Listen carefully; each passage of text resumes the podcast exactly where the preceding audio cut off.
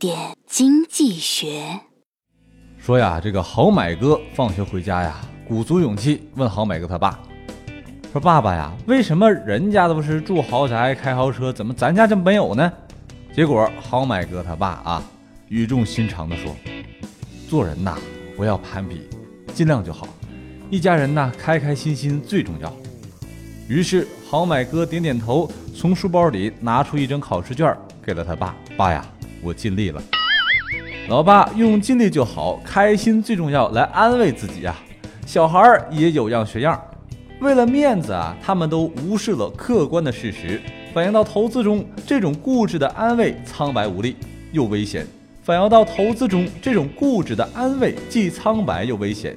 一些投资者带着一个很强烈的自我去投资，他们不相信自己会失败，也非常不愿意接受自己的失败。当市场变得对他们不利的时候啊，他们不懂得屈服和退让，而是找各种理由来坚持自己的判断没有错，而是外界一些偶然性的原因，坚持着这种观点，直到被摧毁。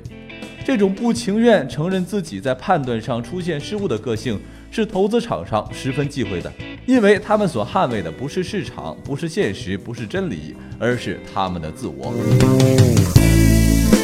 更多内容，更多投资门道，请关注微信公众号“好买商学院”，教你聪明投资。